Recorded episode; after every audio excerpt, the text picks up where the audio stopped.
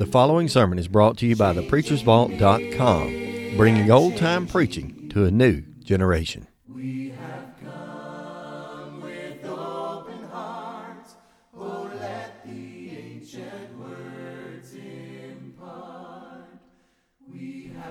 Well, let me start out by saying I apologize for being a few minutes late. It is definitely the case that it's not within man to direct his own steps. Um, I had a great map that I was able to look at. I had Apple Map, Google Map, had two choices. Had James, as a matter of fact, giving me handwritten instructions on how to get here. I knew that had to be right, uh, but I questioned myself. I came one direction, didn't feel right. I went the other direction, got down to the supposed Jefferson Avenue Church of Christ. I was going to turn near and uh, it was the Jefferson Avenue Church of Prophecy.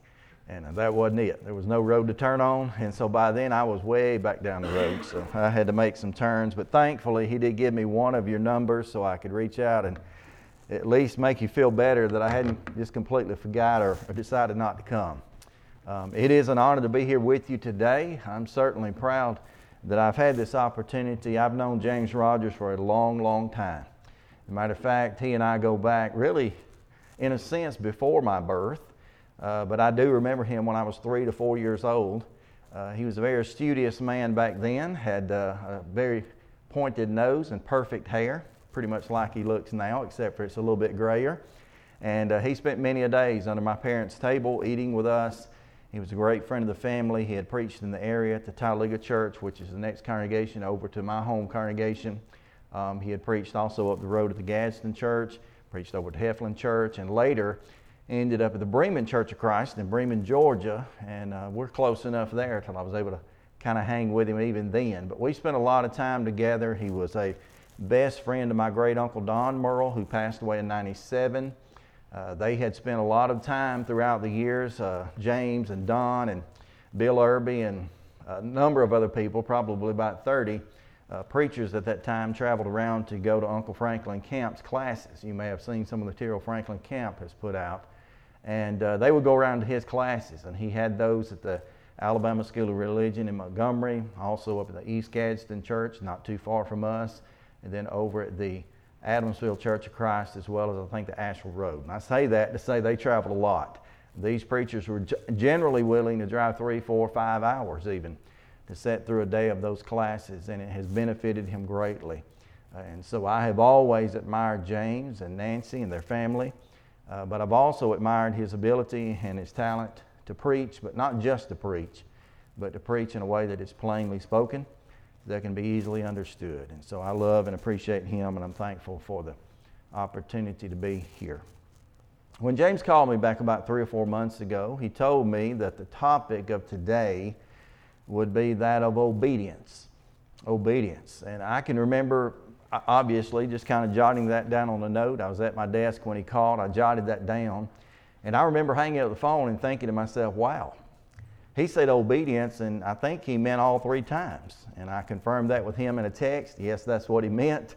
And so I thought to myself, that, that could be difficult because I've been in these pews like you have, and I've heard preachers or teachers talk about obedience. And sometimes what I like, what I hear or tend to hear from the word obedience is I hear disobedience.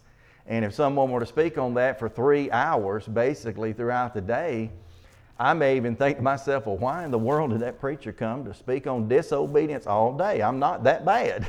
I mean, I don't have that many problems doing what God says. Why is that necessary? Well, basically, the reason I'm going to do it today is for two reasons. Mainly, and first, it comes up because James asked me to, and I assume the elders maybe backed him on that or maybe even suggested that. So if at any point during the day in these three lessons you get a little uncomfortable and you get to feeling like maybe uh, you're getting pounded on or your toes are getting stepped on, blame James. He'll be back in town at some point. Just take that up with him. But more importantly, and really what is the truth, is obedience is such an important topic when it comes to understanding God doing His will, and basically following His word. It is so directly tied to so many parts of following God. Indirectly, in one case, it is certainly connected to that of faith. You read Hebrews chapter 11, or really any other account that backs that up in the Old Testament, and we will look at a few of those eventually. But if you read through there, every one of those characters, it may say by faith, but then the next phrase it'll say they did such. And so what that shows me is that their faith, in one sense, led them in the direction of obedience. But when I think about obedience, and specifically when I was thinking about it as to prepare what would ultimately be about three sessions, if you will, I won't say hours, that'd scare you, but about three sessions of talking about obedience, it came to my mind immediately why our attitudes may not be what they need to be. At least for me, I can speak from my perspective, and I can say that there have been times in my life when I've not wanted to be obedient to God simply because I saw it only as a requirement to be met. Now, I say that carefully because I saw it only as a requirement to be met. When I think a better attitude to have in that is not that it is only a requirement to be met, but perhaps more importantly, that it is a response to be maintained. Now, that's a little bit of twist on words. That's a little bit of a different perspective, but it is not just or only a requirement to be met as much as in our attitudes, in our minds, in our hearts, it ought to be a response to be maintained. Now, keep that in your mind. If you take down notes, I would even jot that down because I'll mention that throughout the lessons today, here, and the next hour, and the last this evening. But that is so important into getting our minds, getting our hearts set right in the right position so that we can be ready to be obedient to God. To understand that His requirements, His commandments are not grievous. The things that He instructs us to do are for our own good and not for our harm. And that keeps us in the right mindset and of the right attitude. Now, with that being said, I want you to begin this morning with me. Turn your Bibles to the book of Genesis. This will be easy. You'll recognize it when you get there. But turn your Bibles with me to the book of Genesis. When you get there, go to Genesis chapter 1. That'll be probably the first page on the right, uh, right across on that blank page on the left. In Genesis chapter 1, in my mind, and we're going to be talking about this from a few different perspectives, Lord willing, we get through at least part of this. But I want to first talk about the call to obedience. Why is it that you and I would be urged or directed in a call to be obedient to God? Well, I think we can first see that because of some of the accounts that are involved. In Genesis chapter 1 and verse 1, I'll quote and, and or read it to you. Here it says, In the beginning God created the heavens and the earth. And the earth was without form and void, and darkness was upon the face of the deep, and the Spirit of God was upon the face of the waters. And God said, Let there be light. And there was light. I want to I want to show you, and, and, just to consider this, this is in my estimation, I could be wrong, that's my disclaimer, but this is in my estimation the absolute very first account of obedience in all the Bible. It doesn't involve a character like Abel. It doesn't involve anyone like Noah or Abraham or any of the others you might mention. It doesn't involve David. And in this case, in one sense, it doesn't even involve Jesus himself. The very first account or action of obedience in the Bible is when the universe itself heeded the command of God. That impresses me. And when I consider it in that way in my mind, and you may think I ought to go this direction with it, but if I were to just kind of close my Bible, put it away, and walk back and have a fellowship with you, spend some time with you, get to know you, and not even stand up again, that within itself, in my mind, would almost be enough for me to say, okay, if the entirety of the universe could be breathed into existence by the breath of God, and if something as simple or as complex, depending on whose perspective you see it, like light can be created by the mouth of God in full, absolute obedience, surely can I. Now that would be enough. And that tells me that if the universe itself was obedient to God, surely I must. That's just one of the accounts.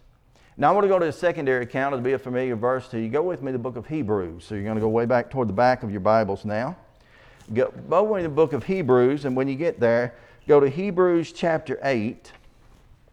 Hebrews chapter 8, and I want to notice with you another instance. I don't know that it's lesser or greater, probably equal to, but another instance in which something or someone who is extremely important, has much authority within themselves, also decides to be obedient to God or makes that continued choice. Look at it. Hebrews chapter 8. I, sh- I said 8. I should have said 5. I'm sorry. Hebrews chapter 5, verse 8 is where we want to begin. It says this. Now, this is speaking of Jesus. Hebrews 5 and verse 8. And though he were a son, yet learned he obedience. That's the key word. Underline that or highlight. Though learned he obedience by the things which he suffered. Now, watch this in the next verse.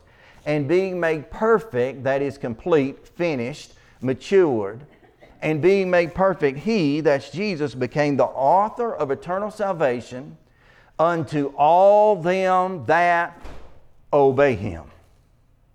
So there's another account. We have the universe on the one hand heeding and, and holding to the Word of God just based upon something He spoke and doing exactly what He required.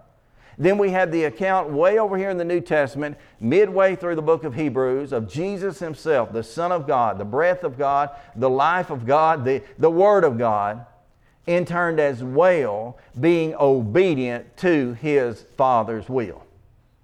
Now think about that one. If Jesus Himself were willing to obey God, being according to John's account, and the fact that He was God as well he was with God and he was God. He just simply became flesh, verse 14 of John 1. But yet here it's recorded that he was obedient and became so, quote, by the things which he suffered. And therefore he became, verse 9, the author. I like to just simplify, simplify that is what it is. He wrote the book on how to obey unto all them of us that obey him as well. So if I want a prime example of obedience, it doesn't matter what page I turn to, which part of the Bible I'm in, even though I see Bible characters and I might look to each of them and say, okay, here's an example of obedience. This is what he did, she did, they did, whomever. In the back side of that, I can also look through those people and ask myself, what did they do that was so much like what Jesus did that caused them to be obedient? And that's simply just a part of the call of obedience. Now, I want to put a parallel scripture with this so that we can have more understanding of Hebrews 5, 8, and 9. And that is, go back with the book of Matthew. When you get there, go to Matthew chapter 26.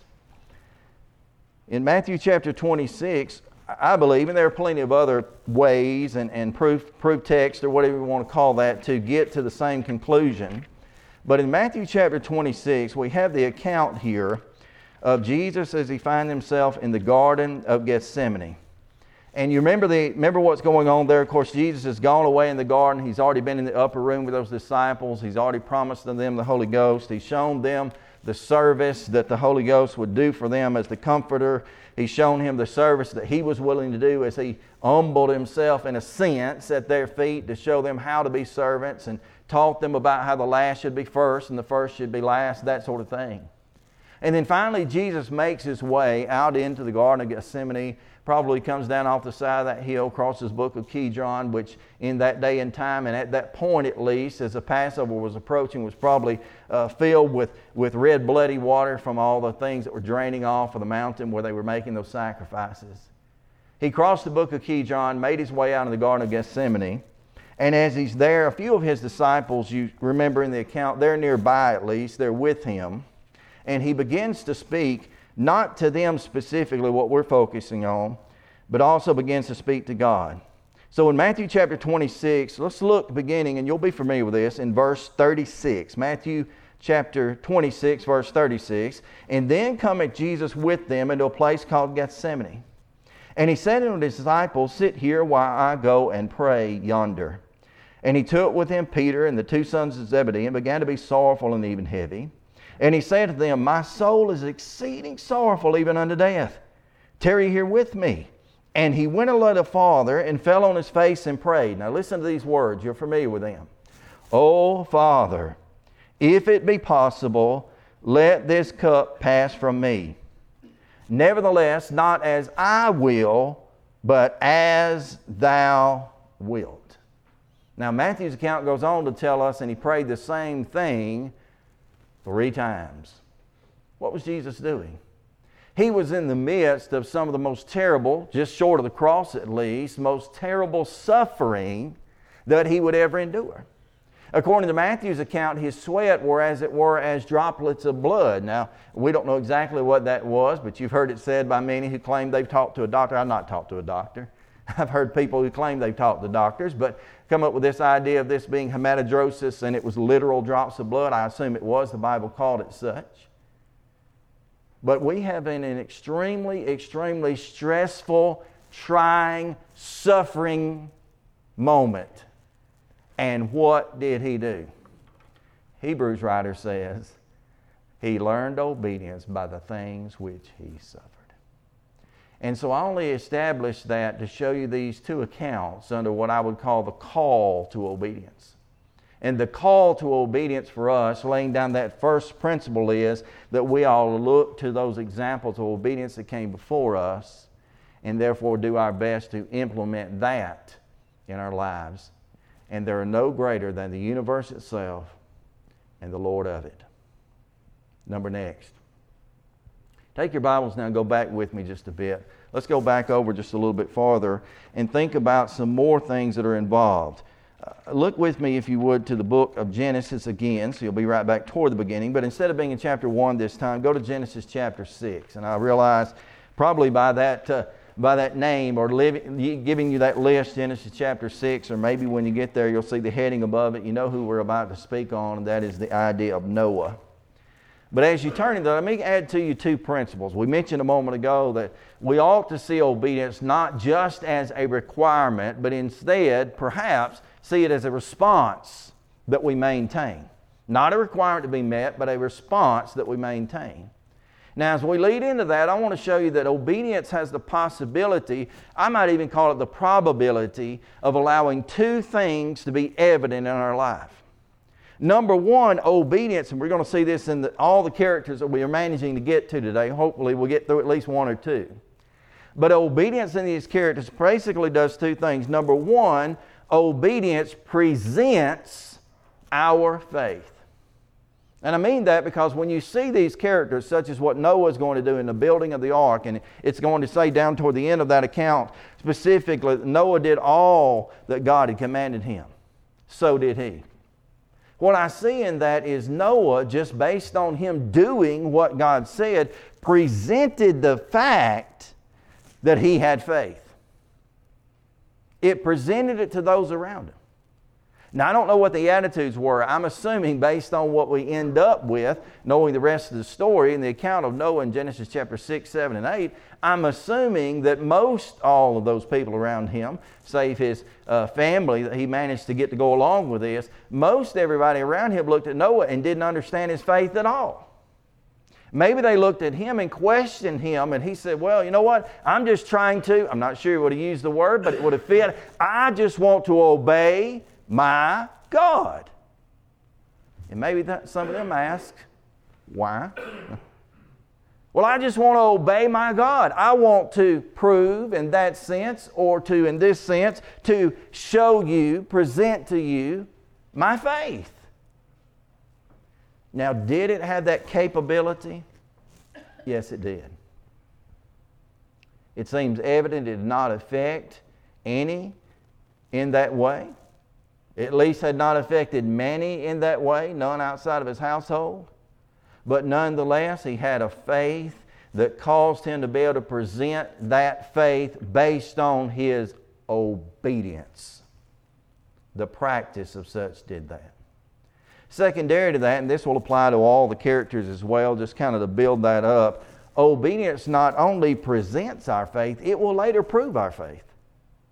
You know, when you watch Noah go through what he did and to build that ark, ultimately to land himself on that boat, finally, after all that length of time goes by, he finally comes down out of that boat. I would suppose that anyone living there, which would have just been family, unfortunately, but I suppose all of them looked at their father or whomever the relationship was, the husband, whatever. They probably looked to Noah right then and said, You proved to me that you did have faith. You followed through with what God had commanded you in spite of the fact of how difficult it was, in spite of the fact of how much time it took, in spite of the fact of the potential ridicule that you endured. You followed through on that. And again, you can use that and look through any of the Bible characters that would have been proven faithful, all of them. And you'll see within that they were able to do those things. Obedience presented their faith, and it also proved their faith. It let God know they would do right. Now, as we get into this, I would title this, and that was introduction if you're getting scared by now. But as we get into this, I would simply just title this as the principles of foundational faith the type of faith that has to be built, that has to be lain under, that has to be put up, up, up, under and beneath everything else that we do in life for God. And obedience makes such possible. So we've got this call. Now we've got these characters. Noah's the first, and you'll remember most of it. We'll read very little of it. But in Genesis chapter 6, the chapter kind of kicks itself off, and and talks about how the men of the earth were multiplying. And God saw, verse 5 of chapter 6 Genesis, that there was wickedness upon the earth, and that every imagination and thoughts of the hearts of men were evil continually. Even adds to that, verse 6, that it repented the Lord that he hath made man upon the earth, and it grieved him to his heart. So he makes a decision. He's going to destroy that. and then in verse 8, we learn this small fact. But Noah found grace in the eyes of the Lord. Noah found grace in the eyes of the Lord. What will that do for Noah? You know, to understand grace, and you've probably heard it defined, maybe you've, you've taught it yourself or defined it for yourself in this way. We often use just a little, it's almost catchy because we're so used to hearing it. We use a little phrase that grace is God's unmerited or undeserved favor. And I think the real key word in that is, is twofold. It's in both words, really, but one, it's undeserved, and one, it is favor. It's favor that we do not necessarily deserve and could not necessarily deserve all on our own. And so, what we're learning here about Noah, and I don't know exactly God's selection process, but God does pitch in here, by the way the Holy Spirit, to have it recorded in the text in verse 8, that Noah received grace from God. He didn't receive accounted to be righteous by God. He didn't receive justification by God at this point. He simply received grace. And in one sense, because of Jesus, he received the same grace that we can and do. Now, to understand grace a little more fully, we have to understand that grace has to be embraced. Okay? Let's imagine for just a moment that when I got, got I say got un. Y'all say got un or got done or got finished. James will say when I completed the operation or something. But when I got done from here, if I chose to just pick someone out of the audience randomly and say, I'm coming home, i will do it. You, you smile a lot. I'm coming home with you. And so forget the hotel, forget the rest of the stay. I'm going to come home with you. And I get home and, and you come in, you say, Well, Jim, I'm glad that you chose to come over to my house. I, am sure we're going to enjoy our time together. And I said, Yeah, I'm really looking forward to it. I kind of hinted to my wife or indicated I might be back first thing in the morning, but now that I look at it, uh, well, you know, with your smile and all, and, and, and the place you've got for me to stay, I think I'll stay the week. Well, you're taken back by that, but you're a good Christian, so you keep smiling. Two to three hours later, at about the fifth or sixth time, you said, Jim, do you want anything to drink? Do you want anything to eat? Do you, can I offer you a piece of cake or whatever else you got? And you go on and on back and forth. And I say, No, I'm fine. I'll just lay here on the couch. I wake up in the morning, you get up, you say, Well, I noticed you didn't eat, you didn't drink at all yesterday. Would you, would you like something? I, I just want to be a good host. I said, No, I'm fine. I'm just going to hang out here. I'll be right here on the couch. About Tuesday, because I have a little bit of a sugar issue, it probably would have happened prior to that. I am lethargic. I mean, I'm getting sick. I'm, I'm laid out, and, and you're still offering me the same things. I'm still denying the same things and, and I, get, I get weak. I get very weak. And you start calling around and say, hey, I don't know what's, what the, what's the deal is with this Jim fella. He, he don't want to leave, for one, and he won't take anything I've got, and he's not looking good. Someone suggests, well, you may want to just call the ambulance or the police to get him out of there. I don't want to go. If at the end of that third, fourth, fifth day, whatever that is, probably would have been the first, you'd got sick of that, but if I said, you know what, she was just not a gracious host, is that true? No, ma'am, no, sir. When grace is extended, when unmerited favor toward a person or is extended and it is not received, it cannot be used. So the fact that this scripture says to us plainly, verse 8, Genesis chapter 6, and Noah found grace in the eyes of the Lord tells me that Noah must have, in the context, accepted his grace. Now that's the difference between us and the rest of the world. And you saying, Jim, that you're saved by grace only? No, I'm not saying that. I'm saying that the grace of God offers us unmerited favor, the definition of such, and that we in turn being obedient to it as we accept it allows us to take advantage of it. And that's what Noah does. Now we find that in the rest of the context. You move on just a little bit. Really, if I were to divide this up, I would say the obedience from God was his invitation to grace.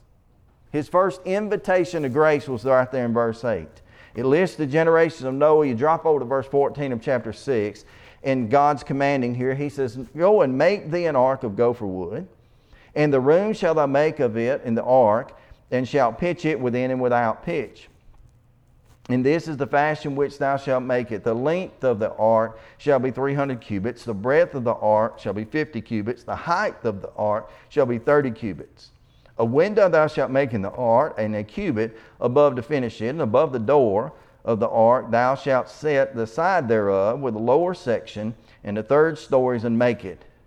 And behold, I even do bring a flood of waters upon the earth to destroy flesh, wherein is the breath of life, and under heaven and everything on the earth. Now look at that little section right here. God's invitation, if you want to see it that way, came in in verse 8. But when we get down to here in this section, we have God's explanation in that He wants him to know exactly what to do. You see, that's the beauty of obeying God. Obeying human beings, many times, we are obeying things that part of which may be a shot in the dark. You know, I was a little late getting here. Apologize again. But I was given several different pieces of instruction, whether it be by James himself or, or others or things that I had looked up and researched. And I tried to follow all of those pieces of instruction, be obedient to them, and that didn't work. Because some of them were wrong. This some. I was wrong. I turned the wrong way. I went the wrong direction. when being obedient to men, oftentimes some of the things that we are commanded, if you want to say that, instructed to do, are not always right. But you know as well as I do, as a Bible student, God is always right. So his instructions right here are very specific, they are detailed. They leave no what we might call, in hindsight, gray areas. He simply builds the ark as God said. And so he has an invitation to obedience in verse 8. He in turn has an explanation, if you want to see it, for obedience in verses 14 through 17. But drop down to verse, let's see, verse 22. Verse 22, he in turn has what I would call the complete demonstration of obedience. Here's what it says and thus did Noah according to, what's that next word? Say it loud as you can. All that God commanded him. So did he. And thus did Noah all that God commanded him. So did he. That, my friends, is what made Noah in this part of his life. Would he make mistakes? Sure. Get him out of the ark and see what he does. But in his portion, this section, this part of his life, that's what made him obedient. He took the invitation of grace by God to be obedient. He took the explanation of God given toward obedience. And then he in turn takes the last one here, the demonstration of it, because he does it. That's one character. Now, for a little bit of reference, most of these characters are going to be found later. You're in Genesis chapter 6. Go back to the book of Hebrews again this time. So, back way back toward the end if you want to see it that way. But go back to the book of Hebrews this time. But instead of going to chapter 5 to speak about Jesus, go into chapter 11. Hebrews chapter 11, we oftentimes would call it, if you will, Faith's Hall of Fame. I think that's a, a decent, at least a decent description of what this is. I think we could easily, in turn, call it as well the Obedient Hall of Fame. Because again, all these people, I've already mentioned this just in passing, every one of these people or groups of people you get to eventually, they did what God said because of their faith. And then in turn, by doing what God said because of their faith, their faith gets proven. Look at the characters that are here. I won't read about many of these, but you can see them. To begin with, verse 2, he speaks about the elders having obtained a good report. Verse 4, he speaks about Abel having offered to God an excellent sacrifice. He speaks about Enoch, verse 5, being translated. He speaks about, and this is the one we have to get to, he speaks about Noah, watch this, verse 7, and Noah being warned of God of the things that's not seen yet, moved with fear, prepared an ark to the saving of his house, watch this, by which he condemned the world and became the heir of righteousness, which is by faith. Again, I think it does no harm to the context if we were to be clear in this. It might help half the world and probably help the ones in the mirror. To always be mindful that when faith is used like this, it could be reworded just simply say at the tail of that verse, For he became the heir of righteousness by his obedient faith. No, obey God. And according to what we read in Genesis 6 and verse 22, he obeyed God explicitly and fully, making him a great character or an illustration of what obedience ought to be. Now let's go back and look at another. I'm, I'm listening for those bells.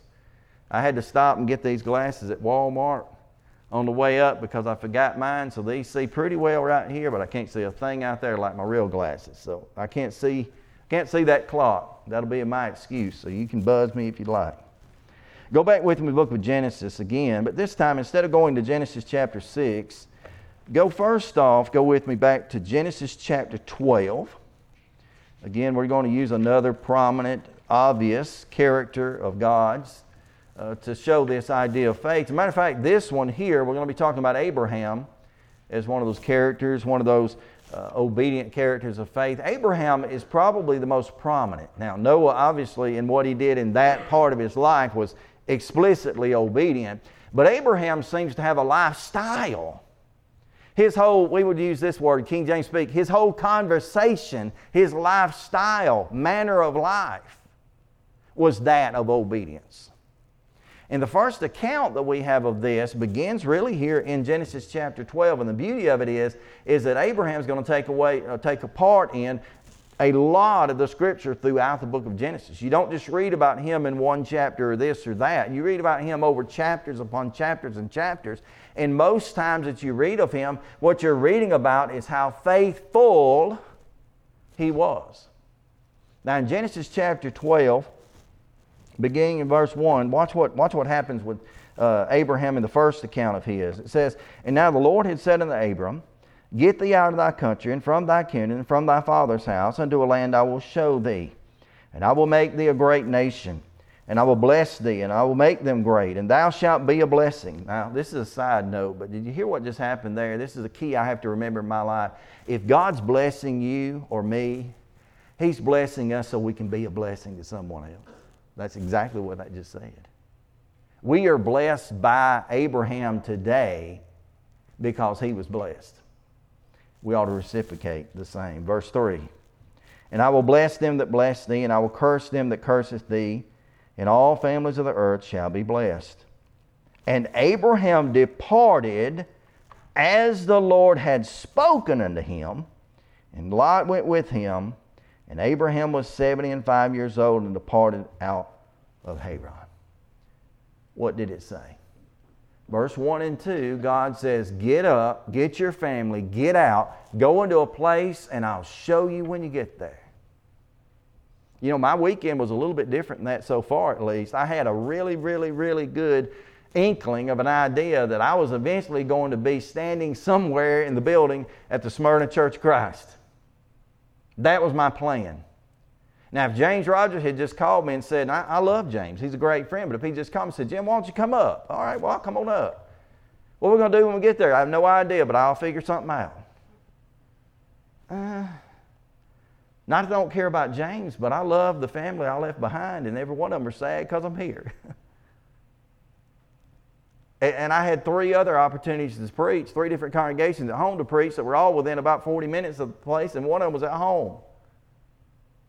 So I could have went other places. Abraham obeys God in spite of the fact God had not given him, as he did Noah, full instructions. You say, well, there's a contradiction in what you tried to claim a while ago. No, the idea is their faith bridges that gap. The idea is there that when he had explicit, complete instruction, that being Noah, he obeyed that. When Abraham very, had very little to no information, based on the fact that he loved God at that point somehow, and I don't know how, he came out of Ur of the Chaldees, which would have been an idolatrous nation. So I don't, I don't have the answer for that. Maybe James can get back and answer that, or someone else you can speak with. I don't know. But what I can know is this he still did it. He still obeyed God in spite of what he knew. You know, does that carry itself into any parts of our lives? I would say it carries itself into every part of our life. We don't know exactly what the next moment will hold, what tomorrow may hold, what any time in the future may hold. We may look back at the past and not understand why that occurred or what happened there or, or what this situation was all about. But through the faith that we have in God, we prepare ourselves every day, hopefully, to step out of our beds and to be obedient. That's exactly what Abraham did. Now let's look at another account in Abraham's life as well, just as familiar. Go over to Genesis chapter 22. You'll know exactly what this is when you get there. But in Genesis chapter 22, it's a long part of the reading to really get down to this. But basically, God calls out to Abraham and, and asks of him to offer his son Isaac on an altar. Literally, physically, take his son up on a mountain, slay him there, place him up on that altar, and then in turn burn him as a sacrifice. That's what God intended for Abraham to do. And in the account, when that instruction is given, we learn a lot of detail. We learn about how, as they're traveling, they apparently took some others along with them, maybe some servants to help them with some of the things they had to pack away to the Mount of Moriah. And as they approach the mountaintop, Abraham basically turns and tells those uh, servants, he said, You know, you go and go ahead and stay here while this lad and I will go yonder and worship. And he makes an indication that they're coming back. Now, I fully believe, and I'm not ready to argue this, but I fully trust and believe that his faith at that point was just that strong. That he didn't know how this was going to work, but he knew it would. On the other hand, I, I could see, at least, I could see a father in front of a son he's about to slay and place on an altar, just kind of giving that positive mindset out there. Because when Isaac begins to question and says, You know, Father, we've got the fire, we've got the wood, we've got all this stuff, but where in the world is the sacrifice? What was his reply to that? My son, God will provide. And so his faith is evident here already, but not yet been proven. Remember, I said a few moments ago, in each of these characters, you could say on the one hand that obedience presents our faith, but on the other, obedience proves our faith. It's going to do both. As they're walking up that mountain, as he's building that altar, as he's binding up his son Isaac, that presents to God his faith exists. When in God's eyes, he in turn commits that sacrifice. Now, we have to go in hindsight, we have to see the Hebrew account to understand that, but he does, in one sense, before God, slay that son on that altar and offer him up. That proved his faith. But look at where we find that actually occurring. I've, I've kind of talked you through uh, the first, uh, basically 15 verses of chapter 22 of Genesis. Verse 16 says this explicitly and said, By myself I have sworn, saith the Lord, because thou hast done this thing and hast not withheld thy son. Now, we just got through what we didn't read, but if you were to back up in the text, verses 9 through 15, basically Abraham gets ready to slay him. He's put him on the altar, bound him up. I don't know how at his age. I don't know how he had the strength to do it, but he did it. He binds him up, places him on the altar, draws the knife back. God stopped him ultimately provided for him a lamb caught in a thicket. And he says this about him, verse 16 again.